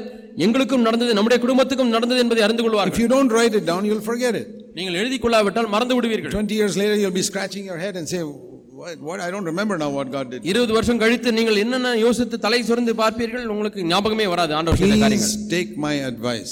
தயவு செய்து என்னுடைய ஆலோசனை எடுத்துக்கொள்ளுங்கள் Those of you who have a computer, it is much easier. You can just put it in the computer in a file. Computer வைத்திருக்கிறவர்களுக்கு இது மிகவும் எளிது நீங்கள் கம்ப்யூட்டர்ல ஒரு ஃபைலை நீங்கள் If you போட்டுக்கொள்ளலாம் don't have a computer, take a notebook. Computer இல்லை என்று சொன்னால் ஒரு நோட்ல எழுதி வைத்துக் கொள்ளுங்கள் Don't you want your children to hear what God did for your family? தேவன் உங்கள் குடும்பத்துக்காக செய்த காரியங்களை உங்கள் பிள்ளைகள் அறிந்து கொள்ள வேண்டாமா So that one day when they get into some trouble, ஒரு நாளில் அவர்களுக்கு ஒரு பிரச்சனை வரும்பொழுது they can say like this அவர்கள் இது போல சொல்ல முடியும் Lord, I remember what you did for our fathers. ஆண்டவரே எங்களுடைய தகப்பன்மார்களுக்கு நீர் என்ன செய்தீர் என்பதை ஞாபகத்திலே வைத்துக் கொள்கிறோம் He's saying what you did for Abraham. ஆபிரகாமுக்கு என்ன செய்தீர் என்பதை இந்த And யோசபா his- சொல்கிறார் our fathers, the descendants of Abraham. ஆபிரகாமுடைய சந்ததியிலே வந்தவர்கள் எங்களுடைய தகப்பன்மார்களுக்கு என்ன செய்தீர் He's not saying what you did for me. எனக்கு என்ன செய்தீர் என்று அவர் சொல்லுகிறதில்லை My fathers have told me what you did for them. என்னுடைய முற்பிதாக்களுக்கு நீர் என்ன செய்தீர் என்பதை என்னுடைய முற்பிதாக்கள் எனக்கு சொன்னார்கள் They wrote it down. அவர்கள் எழுதி வைத்தார்கள் Jehoshaphat was not alive when Joshua came into the land of Canaan, யோசுவா கானான் தேசத்துக்கு வரும்பொழுது யோசபாத் உயி- அப்பொழுது பிறக்கவில்லை but somebody wrote it down. ஆனால் யாரோ எழுதி வைத்தார் Joshua wrote it down. யோசுவா இதை எழுதி வைத்தார் And Jehoshaphat read it. யோசபாத் அதை வாசிக்கிறார் This is my fa, one of my fathers. ஓ என்னுடைய முற்பதாக்களில் ஒருவர் இவர் That give him faith. அது அவனுக்கு விசுவாசத்தை கொடுத்தது That'll give your children faith. உங்களுடைய பிள்ளைகளுக்கும் அது விசுவாசத்தை So கொடுக்கும் if start doing it from now. இப்பொழுது இருந்து அதை செய்ய ஆரம்பியுங்கள் Then the next thing, அடுத்த காரியம் Lord, then the next thing we need to think is God's promises. அடுத்த நாம் நினைவு கூற வேண்டிய காரியம் தேவனுடைய வாக்கு தத்தங்கள் First, we think of his power முதலாவதாக அவர் நம்முடைய தகப்பன் and the power. அவருடைய வல்லமையை நாம் நினைக்க வேண்டும் Then we think of all the things he did for us in the past. இரண்டாவதாக நம்முடைய கடந்த நாட்களில் அவர் நமக்கு செய்த காரியங்களை அற்புதங்களை Then we நினைக்க think வேண்டும் of the promises he's given us in his word. அதற்கு பின்பு அவர் தம்முடைய வார்த்தையிலே நமக்கு கொடுத்திருக்கக்கூடிய வாக்கு தத்தங்களை நினைக்க வேண்டும் Lord, you said, ஆண்டவரே நீர் சொன்னீர் verse 9. ஒன்பதாம் வசனம் If evil comes upon us, or sword, or judgment, or pestilence, or famine, and we stand before this house in your name and we cry to you, you said you will hear and deliver us. ஆண்டவரே எங்கள் மேல் பட்டயம் தண்டனை கொள்ளை நோய் பஞ்சம் முதலான தீமைகள் வந்தால் உம்முடைய நாமம் இந்த ஆலயத்திலே விளங்குகிறபடியால் இந்த ஆலயத்திலே நாங்கள் வந்து நின்று நாங்கள் கூப்பிடுகையில் நீர் கேட்டு ரட்சிப்பீர் என்று சொல்லியிருக்கிறார்கள் He knew the promises in Scripture. வேதத்தில் இருக்கக்கூடிய வாக்கு தத்தங்கள் அவரை அறிந்திருக்கிறார் Do you know the promises in Scripture? உங்களுக்கு வேதத்தில் இருக்கக்கூடிய வாக்கு தத்தங்கள் தெரியுமா You don't have to remember many huge portions of the Bible by heart. நீங்கள் வேதத்திலே உள்ளதான நீண்ட பகுதிகளை மனப்பாடம் பண்ணிக்கொள்ள No. வேண்டும் என்று தேவையில்லை But இல்லை if you find one good promise somewhere, ஆனால் எங்கேயாவது ஒரு நல்ல வாக்கு தத்தத்தை படித்தீர்களானால் memorize it, அதை மனப்பாடம் put பண்ணுங்கள் it into your head, உங்களை தலையில வைத்துக் கொள்ளுங்கள் and then you find another verse somewhere, வேறு எங்கேயாவது ஒரு வசனத்தை பார்க்கிறீர்கள் put it into your head. அதை உங்கள் தலையில வைத்துக் கொள்ளுங்கள் I've done that for so நானதே. many years. எத்தனையோ ஆண்டுகளாக செய்திருக்கிறேன் And the result is, when I face a trial, I can think of one of those promises. அதனுடைய விளைவு என்னவென்றால் நான் ஒரு சோதனையை பிரச்சனையை சந்திக்கும் பொழுது அந்த வாக்கு தத்தத்தில் ஒன்று நினைவுக்கு வருகிறது Teach your children those promises of God. இந்த தேவனுடைய வாக்கு தத்தங்களை வாக்கு தத்த வசனங்களை உங்கள் பிள்ளைகளுக்கு சொல்லிக் கொடுங்கள் Tell them to memorize it. அவைகளை மனப்பாடம் பண்ண முடியாது சொல்லுங்கள் You memorize it. நீங்கள் மனப்பாடம் பண்ணுங்கள் Because when the trouble comes, you can't go searching where is that. பிரச்சனை வரும்பொழுது எங்கே இருக்கிறது என்று நீங்கள் தேட தேவையில்லை You don't need to know where it is. எங்கே இருக்கிறது என்பதை நீங்கள் தெரிய தேவையில்லை If you have a good memory, you can memorize it. உங்களுக்கு நல்ல ஞாபக சக்தி இருக்குமானால் ஞாபகத்தில் வைத்துக் கொள்ளுங்கள் If you don't know the reference, at least know the promise. உங்களுக்கு எந்த அதிகாரம் எந்த வசனம் என்று தெரியாவிட்டாலும் அந்த வசனத்தையாவது அறிந்து கொள்ளுங்கள் Jehoshaphat did not know where this promise was in the Bible. யோசபாத்துக்கு இந்த வாக்குத்தத்தங்கள்லாம் எங்கே இருந்தது என்று அவருக்கு தெரியாது But he knew there is such a promise. ஆனால் இப்படிப்பட்ட வாக்குத்தத்தம் வேதத்தில் எங்கே இருக்கிறது என்று அறிந்திருக்கிறார் Don't get discouraged if you don't know where the promise is. ஆகவே அந்த வாக்குத்தத்தம் எங்கே இருக்கிறது என்பது உங்களுக்கு தெரியவில்லை என்பதனால நீங்கள் சோர்ந்து If போக you have வேண்டாம் memorized it, it's in your head. You can, நீங்கள் மனப்பாடம் செய்தால் அது உங்கள் தலையில you இருக்கிறது can claim it in the time of trial and அந்த difficulty. சோதனை நேரத்திலே அந்த வசனத்தை வைத்து நீங்கள் ஜெபிக்கலாம் So, we must learn to memorize the promises of God. ஆகவே தேவனுடைய வாக்குத்தத்தங்களை நாம் மனப்பாடம் பண்ணி And we கற்றுக்கொள்ள can வேண்டும் claim it. நாம் அதை See, uh, கேட்கலாம் a promise is like a check. ஒவ்வொரு வாக்குத்தத்தமும் ஒரு காசோலையை போல Now, many of us know what a check is. நம்மில் அநேகர் செக் என்றால் என்ன என்று தெரியும் If somebody sends you a check for 10,000 rupees, உங்களுக்கு யாராவது பத்தாயிரம் ரூபாய்க்கு செக்கை அனுப்பினால் what will you do with it? அந்த வைத்து என்ன செய்வீர்கள் Will you frame it up and hang it on the wall? அதை நீங்கள் நன்றாக அஹ், கண்ணாடியிலே வைத்து ஃப்ரேம் பண்ணி உங்கள் செவுட்டிலே ம- தொங்க விடுவீர்களா And tell everybody, see, 10,000 rupees for me. வீட்டுக்கு வரவில்லை வந்து பார்த்தீங்களா அந்த படத்தை பத்தாயிரம் ரூபாய் செக் என்று சொல்லி காண்பிப்பீர்களா You won't even get one rupee from that. அதிலிருந்து ஒரு ரூபாய் கூட உங்களுக்கு கிடைக்காது What do you do? என்ன செய்வீர்கள் You have to sign at the back, அந்த செக்குக்கு பின்னாடி கையெழுத்து போடுவீர்கள் give it in the bank, அதை போய் ஒரு பேங்க்ல கொடுப்பீர்கள் and you get the money. பணம் கிடைக்கிறது See, 2 Corinthians, that's exactly what it says. ரெண்டு குருந்தியர்களை பாருங்கள் அதைத்தான் நாம் பார்க்கிறோம் 2 Corinthians 1, verse 20. ரெண்டு குருந்தியர் ஒன்றாம் அதிகாரம் இருபதாம் வசனம் This is a wonderful verse. அற்புதமான ஒரு வசனம் Have you read it? இந்த வசனத்தை வாசித்திருக்கிறீர்களா All the promises of God are yes in Christ. தேவனுடைய வாக்கு தத்தங்கள் எல்லாம் கிறிஸ்துவுக்குள்ளாக ஆம் என்று இருக்கிறது என்று That's the ரெண்டு first குருந்தியர் thing. ஒன்று இருபதிலே வாசிக்கிறோம் All the promises of God are yes in Christ. தேவனுடைய வாக்கு தத்தங்கள் எல்லாம் இயேசு கிறிஸ்துவுக்குள்ளாக ஆம் என்று இருக்கிறது That means Jesus Christ has signed all those promises. அதனுடைய பொருள் என்னவென்றால் அந்த வாக்கு தத்தங்களுக்கு எல்லாம் இயேசு கிறிஸ்து கையெழுத்து போட்டிருக்கிறார் See, some people may give us a check, there may not be money in their account. சிலர் நமக்கு செக் கொடுப்பாங்க ஆனா அது போடும்போது காசு இல்லைன்னு சொல்லிடுவாங்க But Jesus Christ has signed it, there's always plenty in heaven. இயேசு கிறிஸ்துக்கு கையெழுத்து போட்டிருக்கிறார் எப்பொழுதுமே திரளாக வ- பரலோகத்தில் இருக்கிறது Every promise of God is like a check signed by Jesus Christ. தேவனுடைய வாக்கு தத்தம் ஒவ்வொன்றும் இயேசு கிறிஸ்து கையெழுத்து போட்ட செக்கை போல இருக்கிறது So, how can you get it? உங்களுக்கு எப்படி அது கிடைக்கும் See, then the rest of that verse. அந்த வசனத்தின் மீதியை பாருங்கள் We have to add our Amen to the glory of God, then we get it. தேவனுக்கு மகிமையாக நாம் நம்முடைய ஆமேனை அங்கு சேர்க்க வேண்டும் That means you must put your signature at the back. அதனுடைய பொருள் என்னவென்றால் பின்னால் அதனுடைய உங்களுடைய கையெழுத்தை போட வேண்டும் That means you say Amen. ஆமேன் என்று சொல்ல வேண்டும் How many of you know the meaning of Amen? ஆமேன் என்கிற வார்த்தைக்கு எத்தனை பேருக்கு அர்த்தம் தெரியும் You know the meaning of Amen? ஆமேன் என்பதனுடைய அர்த்தம் தெரியுமா Many people don't know. அநேகருக்கு தெரியாது They think Amen means now we can open our eyes, the prayer is over. ஆமேன் என்று சொன்னால் ஜெபம் முடிந்து விட்டது இப்பொழுது கண்களை திறக்கலாம் என்று தான் எண்ணுகிறார்கள் That's not the meaning of Amen. அதனுடைய பொருள் அதுவல்ல Amen means, it's a Hebrew word, ஆமேன் என்பது எபிரேய வார்த்தை it will be so. அது அப்படியே ஆகும் When somebody prays, யாராவது ஒருவர் ஜெபிக்கிறார்கள் Amen, amen it will be exactly like we prayed. நாம் அவர் ஜெபிப்பது போலவே ஆக கடவுது It is an expression of faith. இது விசுவாசத்தினுடைய வெளிப்பாடு It is like signing the bank, the check in the bank and at the backside and saying, here, give it, put Bankலே it, போய் put it in check- my account. பேங்க்ல போய் செக்குக்கு பின்னாக கையெழுத்து போட்டு என்னுடைய கணக்கிலே போடுங்கள் என்று சொல்வது போல That's how we must take the promises to God, இப்படித்தான் நாம் to தேவனிடத்திலே the bank of வாக்குத்தத்தங்கள் heaven. பரலோக வங்கி Jesus Christ has signed this. இயேசு கிறிஸ்து இங்கே கையெழுத்து போட்டிருக்கிறார் I will never leave you nor forsake you. நான் உன்னை விட்டு விலகுவதும் இல்லை உன்னை கைவிடுவதும் இல்லை That is in Hebrews 13. எபிரேயர் பதிமூன்றாம் அதிகாரம் Lord, ஆண்டவரே here is the situation. இங்கே ஒரு சூழ்நிலை வந்து Everybody விட்டது is forsaking me. எல்லாரும் என்னை கைவிடுகிறார்கள் I want this check cashed. ஆண்டவரே இந்த செக் இப்பொழுது காசாக மாற்றப்பட வேண்டும் You will never leave me nor forsake நீர் ஒரு காலம் என்னை கைவிடுகிறதில்லை விட்டு விடுகிறதும் இல்லை me. Praise the Lord. கர்த்தருக்கு ஸ்தோத்திரம் I'm a happy man. நான் ஒரு சந்தோஷமான மனிதன் See how one check can change your life? ஒரு செக் போதும் உங்களுடைய வாழ்க்கையை மாற்றுவதற்கு Brings an abundance of joy into your life, உங்களுடைய வாழ்க்கையில திரளான சந்தோஷத்தை கொண்டு வருகிறது abundance of peace. ஒரு திரளான சமாதானம் One check. ஒரு காசோலை You said amen. நீங்கள் ஆமேன் You put என்று your சொன்னபடி signature at the back. அதனுடைய பின்னால் உங்களுடைய கையத்தை Okay, போடுகிறீர்கள் next. சரி அடுத்தது Second Chronicles 20. இரண்டு நாளாகவும் இருபதாம் அதிகாரம் Then we must tell God our problem.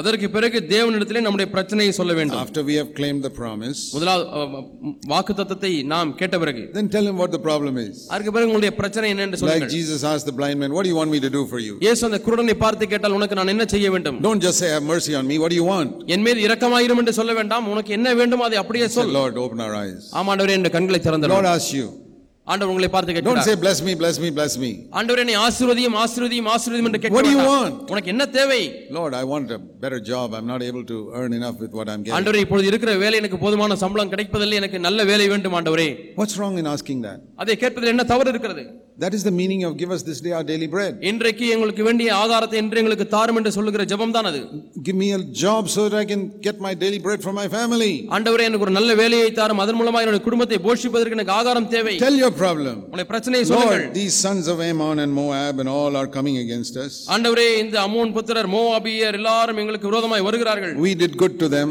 once upon a time. ஒரு காலத்துல நீர் அவர்களுக்கு நன்மை செய்தீர் We, we did. நாங்கள் அவர்களுக்கு நன்மை But செய்தோம் now they are coming and hurting us. ஆனால் இப்பொழுது அந்த நன்மைக்கு பதிலாக தீமையை சரி கட்டுகிறார்கள் I have experienced many times in my life that the people whom I did good to, they come to attack me. அநேக சமயத்திலே நான் இதை அனுபவித்திருக்கிறேன் நான் யாருக்கு நன்மை செய்திருக்கிறேனோ அவர்கள் என்னை தாக்க முடியாது வருகிறார் So many people whom I've done good to in the church and in my home, they come to attack us. என்னுடைய குடும்பத்தாருக்கும் என்னுடைய சபையினருக்கும் யாருக்கெல்லாம் அதிகமாய் நன்மை செய்திருக்கனோ அவர்கள் எங்களை தாக்க முடியாது எதிராக That's வந்திருக்கிறார்கள் what he's saying. இதைத்தான் இங்கே Lord, we சொல்கிறார் did so much good to these people in the olden time. ஆண்டவரே கடந்த காலங்களில் எவ்வளவோ இவர்களுக்கு நன்மை And now செய்தோம் they are coming to attack us. ஆனால் இப்பொழுது எங்களை தாக்க வருகிறார்கள் Oh Lord, ஆண்டவரே எங்கள் தேவனே please deal with them. ஆண்டவரே அவர்களோடு கூட இடைபடுவீராக I can't do anything. என்னால ஒன்றும் செய்ய முடியாது You deal with them. நீர் அவர்களோடு கூட இடைப்படும் And there are three things he says in verse 12. பன்னிரெண்டாம் வசனத்தில் மூன்று காரியங்களை சொல்கிறார் We have no strength, எங்களுக்கு பலன் இல்லை we have no wisdom, எங்களுக்கு ஞானம் இல்லை but we are looking at you. ஆனால் நாங்களோ உண்மையை நோக்கி பார்க்கிறோம் What is that?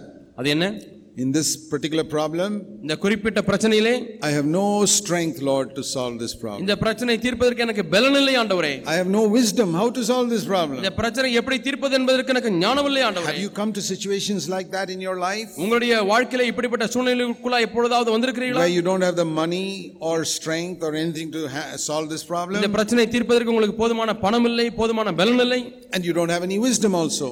ஞானமும் அதோடு கூட இல்லை Tell God, தேவனிடத்தில் சொல்லுங்கள் Lord, I don't have money to handle this situation. ஆண்டவரே இந்த சூழ்நிலையை கையாளுவதற்கு எனக்கு பணம் இல்லை I don't have the ability to handle it. It's too much for me. ஆண்டவரே இதை தீர்ப்பதற்கு எனக்கு திறமையும் இல்லை ஆண்டவரே என்னுடைய தலைக்கு மிஞ்சினதா இருக்கு Also, I'm not such a clever person. I don't have any wisdom. எனக்கு ஆண்டவரே அவ்வளவு ஞானம் உள்ளவனும் இல்லை எனக்கு ஞானம் இல்லை ஆண்டவரே. And I don't know any influential SP or collector or anybody to help me. செல்வாக்கு நிறைந்த எஸ்பியோ அல்லது மாவட்ட ஆட்சியாளரோ எனக்கு இல்லை ஆண்டவர் உதவி செய்வதற்கு Other big people in, among Christians know all those people. I'm a poor man. I don't know anybody. கிறிஸ்தவ மத்தியில் இருக்கக்கூடிய மற்ற மக்களுக்கு வேண்டுமானால் இவர்களோடு கூட தொடர்பெல்லாம் இருக்கிறது எனக்கு யாரும் தெரியாது ஆண்டவரே So what shall I do? ஆகவே நான் என்ன செய்ய What shall this poor, helpless child of God do who does not have any human influence? எந்த மனுஷிக செல்வாக்கும் இல்லாத இந்த ஏழை கர்த்தருடைய பிள்ளை என்ன செய்யும் Verse 12 Our eyes are on thee. எங்களுடைய கண்கள் உன் மீது இருக்கிறது Don't just say, I have no wisdom, I have no strength, எனக்கு ஞானம் இல்லை எனக்கு பலன் இல்லை என்று I have மட்டும் no சொல்ல வேண்டாம் money. எனக்கு பணம் இல்லை I have no influence. எனக்கு செல்வாக்கு You இல்லை can say all that. இதெல்லாம் சொல்லலாம் But the last line must be, ஆனால் அதனுடைய கடைசி வரி But our eyes are on thee. ஆனால் எங்களுடைய கண்கள் உன் மீது இருக்கிறது Then it's all right. அடு- அப்பொழுது சரி Some people stop before saying the last line. சில பேர் கடைசி வரியை சொல்வதற்கு முன்பதாகவே தங்களுடைய ஜெபத்தை Lord, நிறுத்தி I விடுகிறார்கள் have no friends, I have no this, I have no that.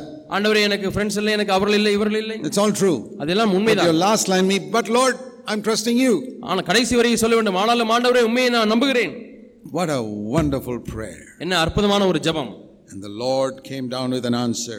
தேவன் இறங்கி வந்து பதில் கொடுக்கிறார் Verse 15, பதினைந்தாம் வசனம் the last part. கடைசி பகுதி Don't be afraid, don't be dismayed நீங்கள் பயப்படாமலும் கலங்காமலும் இருங்கள் because of the great problems that are coming to you. உங்களுக்கு வரக்கூடிய பெரிய பிரச்சனைகளின் நிமித்தமாக This battle is not yours, but God. இந்த யுத்தம் உங்களுடையதல்ல தேவனுடையது What a word. என்ன வார்த்தை பாருங்க Tomorrow, verse 17, last part, go out and face them, the Lord is with you. நீங்கள் போய் இந்த யுத்தத்தை செய்யுங்கள் கர்த்தர் உங்களோடு கூட இருக்கிறார் And Jehoshaphat பதினேழாம் வசனம் bowed his head, verse 18. பதினெட்டாம் வசனம் யோசபா தரையை மட்டும் முகங்கு They குனிந்தான் fell down before the Lord and worshipped him. தேவனுக்கு முன்பாக தாழ விழுந்து ஆராதிக்கிறான் So the next day, அடுத்த நாளிலே the enemy is coming with all their bows and arrows and horses and all chariots. குதிரைகளோடும் ரதங்களோடும் வில்லுகளோடும் அம்புகளோடும் எதிரிகள் வருகிறார்கள் So whom shall we send in the front of our army? இப்பொழுது நம்முடைய சேனையிலே முன்னதாக யாரை அனுப்புவது Shall we send the best soldiers and the chariots and horses? சிறந்த படை வீரர்கள் சிறந்த குதிரைகளை நாம் முன்னால் அனுப்புவோமா No. இல்லை It says, He right in front, He, verse 21, He put those who would praise the Lord in holy attire.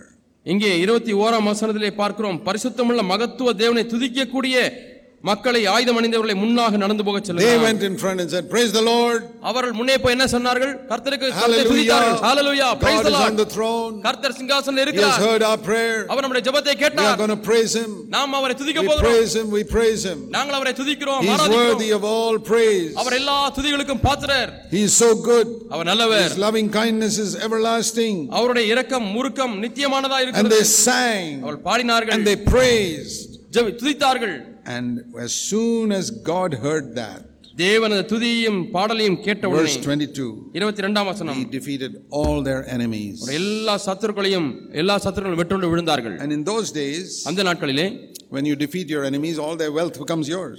ஒரு சத்துருவை நீங்கள் தோற்கடித்து விட்டால் அவருடைய சொத்து எல்லாம் உங்களுடையதாய் So மாறுகிறது verse 25, they found so much goods and garments and valuable things and they took everything. It took three days for them to take all that uh, ஆகவே இருபத்தி- property from their enemies. இருபத்தி ஐந்தாம் வசனத்திலே நாம் வாசிக்கிறோம் அந்த சத்துருக்களுடைய காரியங்களை எல்லாம் சேகரிப்பதற்கு மூன்று நாள் அளவானது அவ்வளவு தூரம் கொள்ளையிட்டார்கள் ஆடை ஆபரணங்கள் எல்லாம் They became rich.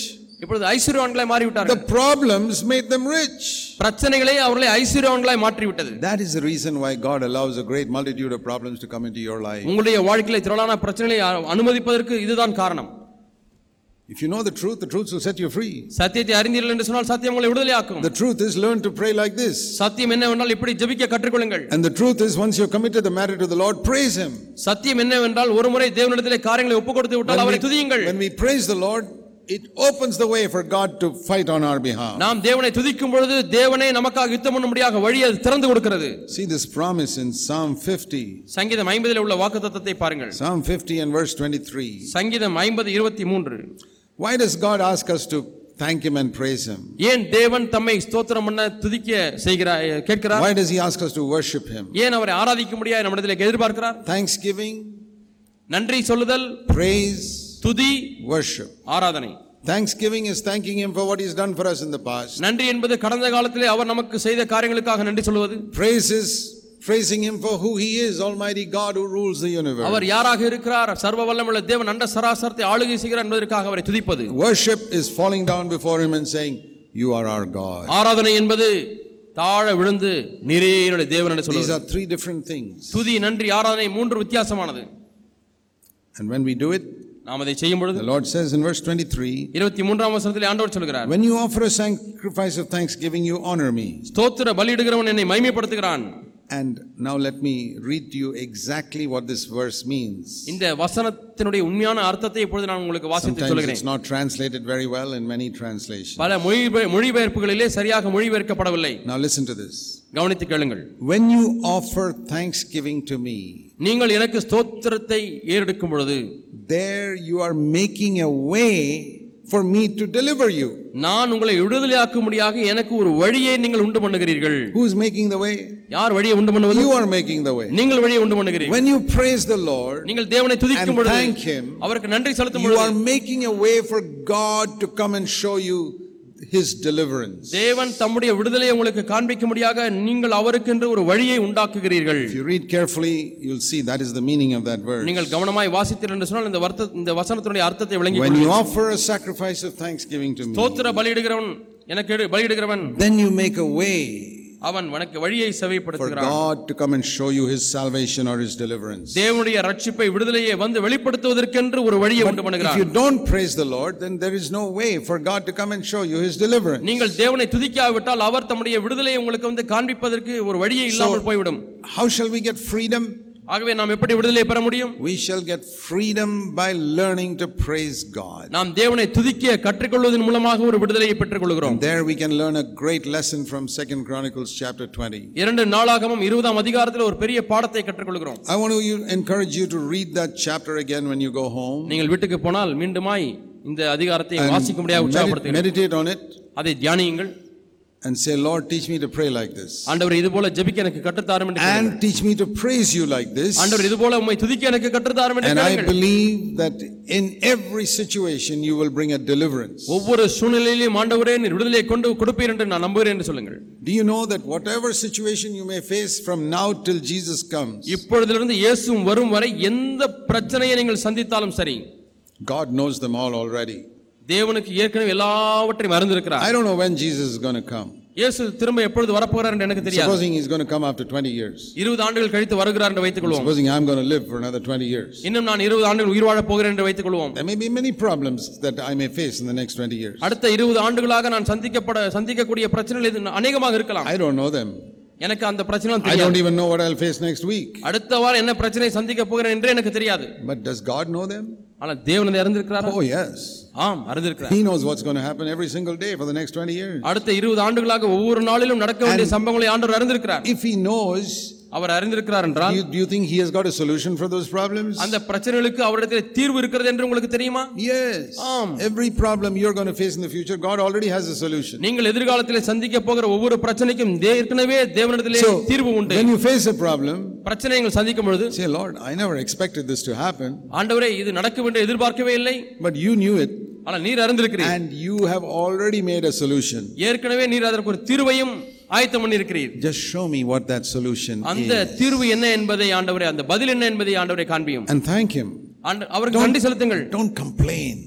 குறை சொல்ல வேண்டாம் Praise the Lord. கர்த்தரை ஸ்தோத்திரிங்க I'll give you one example from the Old Testament. பழைய ஏற்பாட்டில் அந்த ஒரு மாதிரி உங்களுக்கு One, காண்பிக்கிறேன் one more example. இன்னும் ஒரு உதாரணம் In the book of Exodus, யாத்திராகமம் chapter 15, பதினைந்தாம் அதிகாரம் we read of the Moses coming out with the Israelites from the wilderness. வனாந்தரத்திலே இஸ்ரேல் மக்களோடு கூட மோசே வெளியே வருகிறதை பார்க்கிறோம் Pharaoh has just been defeated, அங்கே சத்துருக்கள் தோற்கடிக்கப்படுகிறார்கள் and as soon as they come out, there's no water to drink. அவர்கள் வெளியே வந்தவுடனே குடிப்பதற்கு தண்ணீர் இல்லை And there was some water, Exodus 15 23, யாத்திராகமம் பதினைந்து இருபத்தி மூன்றில் அங்கே கொஞ்சம் தண்ணீர் but இருக்கிறது it was bitter. ஆனால் அது கசப்பாய் They could not drink it, அவர்கள் குடிக்க and முடியவில்லை they started complaining. உடனே முறை முறையிட ஆரம்பித்தார்கள் Soon as the problem comes, complain. பிரச்சனை வந்தால் போது முறுமுறுக்க ஆரம்பித்தார்கள் Moses prayed, மோசே What ஜெபித்தார் shall I do? ஆண்டவரே நான் என்ன செய்ய Verse வேண்டும் 25. இருபத்தி வசனம் And the Lord says, ஆண்டவர் சொல்கிறார் Listen to this in verse 25. முப்பத்தி இரு- இருபத்தி வசனத்தை கவனித்து பாருங்கள் I want to say what the Lord said. ஆண்டவர் சொன்னதை உங்களுக்கு சொல்லுகிறேன் 30 years before you came here, இங்கே வருவதற்கு முப்பது வருஷங்களுக்கு முன்பதாக I planted a tree here for you உங்களுக்காக ஒரு மரத்தை இங்கே நட்டு வைத்தேன் because I knew 30 years later you'll come and face a problem. முப்பது வருஷம் கழித்து இந்த இடத்துல ஒரு பிரச்சனை சந்திப்பீர்கள் என்று நான் அறிந்திருக்கிறேன் This tree did not grow in one day. இந்த மரம் ஒரு நாள்ல வளராத வளரவில்லை 30 years ago, I planted it. முப்பது வருஷத்துக்கு முன்பதாகவே இந்த செடியை நான் நட்டு வைத்தேன் And the angels asked, God, why are you planting that tree there? தூதர்கள் எல்லாரும் கேட்கிறார்கள் ஆண்டவரே இந்த மரத்தை செடியை போய் எங்கே நடுகிறீர் என்று கேட்டார்கள் 30 years from now, some of my prob- children are going to have a problem. They'll need this. இப்பொழுதிலிருந்து முப்பது வருடங்கள் கழித்து என்னுடைய பிள்ளைகள் இங்கே வருவார்கள் அவர்களுக்கு ஒரு பிரச்சனை ஏற்படும் Moses said, He told Moses, cut down the tree, put it in the water. மோசையை பார்த்து சொன்னார் அந்த மரத்தை வெட்டி அந்த தண்ணீரிலே போடு And the water became sweet. அந்த தண்ணீர் மதுரமாய் மாறியது Do you believe God loves you? தேவன் உங்களை நேசிக்கிறார் என்று அறிந்திருக்கிறீர்களா That 30 years before you face a problem, He has already found a solution for it. நீங்கள் சந்திக்க போற பருகிற சந்திக்க போகிற இந்த பிரச்சனைக்காக முப்பது வருஷத்துக்கு முன்பதாக தேவன் அதற்குடைய தீர்வை ஆயத்தம் பண்ணி வைத்து விட்டார் Why complain? ஏன் குறை சொல்ல வேண்டும் Just look around, Lord. Where is the tree? ஆண்டவரே மரம் எங்கே இருக்கிறது என்று தேடி பாருங்கள் Just show me where is the solution to this problem. ஆண்டவரே தீர்வு எங்கே இருக்கிறது என்று பாருங்கள் It is somewhere here, I know. இங்கே எங்கேயோ தான் இருக்கிறது தீர்வு Just show it to me. ஆண்டவர் எனக்கு காண்பியும் Instead of complaining, குறை சொல்வதற்கு பதிலாக you can overcome every situation. ஒவ்வொரு சூழ்நிலையும் நீங்கள் மேற்கொள்ள முடியும் You will be free all the time. எல்லா நேரங்களும் நீங்கள் விடுதலையானவர்களாக Know இருக்க the முடியும் truth, the truth will set you free. சத்தியத்தை அறிவீர்கள் சத்தியம் உங்களை விடுதலையாக்கும் Let's pray. நாம் ஜெபிப்போம் Heavenly Father, பரலோக பிதாவே I thank you for all these dear brothers and sisters. நருமையான சகோதர சகோதரிகளுக்காக உமக்கு நன்றி செலுத்துகிறேன் You நான் have planted them as a testimony for you in Tamil Nadu. தமிழ்நாட்டில் ஆண்டவரை உமக்கென்று சாட்சியாக அவர்களை நிலைநாட்டி இருக்கிறீர் Their little homes, their little churches. ஆண்டவரே அவர்களை குடும்பங்களிலேயும் வீடுகளிலேயும் I pray they'll be a living testimony for you in the days to come. வரக்கூடிய நாட்களிலே அவர்கள் ஜீவனுள்ள சாட்சியாக இருக்கும்படியாக ஜெபிக்கிறேன் A testimony to the almighty power of God. தேவனுடைய சர்வ வல்லமைக்கு சாட்சியாக இருக்க வேண்டும் ஆண்டவரே testimony to the fact that God can solve every problem. தேவனால் அவர்கள் எல்லா பிரச்சனையும் தீர்க்க முடியும் என்பதற்கு சாட்சியாக இருக்க வேண்டும் ஆண்டவரே Make their lives full of praise and thanksgiving இவருடைய வாழ்க்கையை துதியினாலும் நன்றியினாலும் so நிரப்பும் that you ஆண்டவரே. can always make a way to bring salvation for them. ஆண்டவரே எப்பொழுதுமே இவர்களுக்கு விடுதலையை ரட்சிப்பை கொடுக்க முடியாத வழியை உண்டு பண்ண முடியாக அப்படி செய்யும் Change the lives of everybody here. இங்கே இருக்கக்கூடிய ஒவ்வொருடைய அவருடைய வாழ்க்கையை மாற்றும் ஆண்டவரே Make it a life of praise. அவருடைய வாழ்க்கையை துதியின் வாழ்க்கையாய் மாற்றும் We pray in Jesus' name. இயேசுவின் நாமத்தில் ஜெபிக்கிறோம் பிதாவே ஆமென்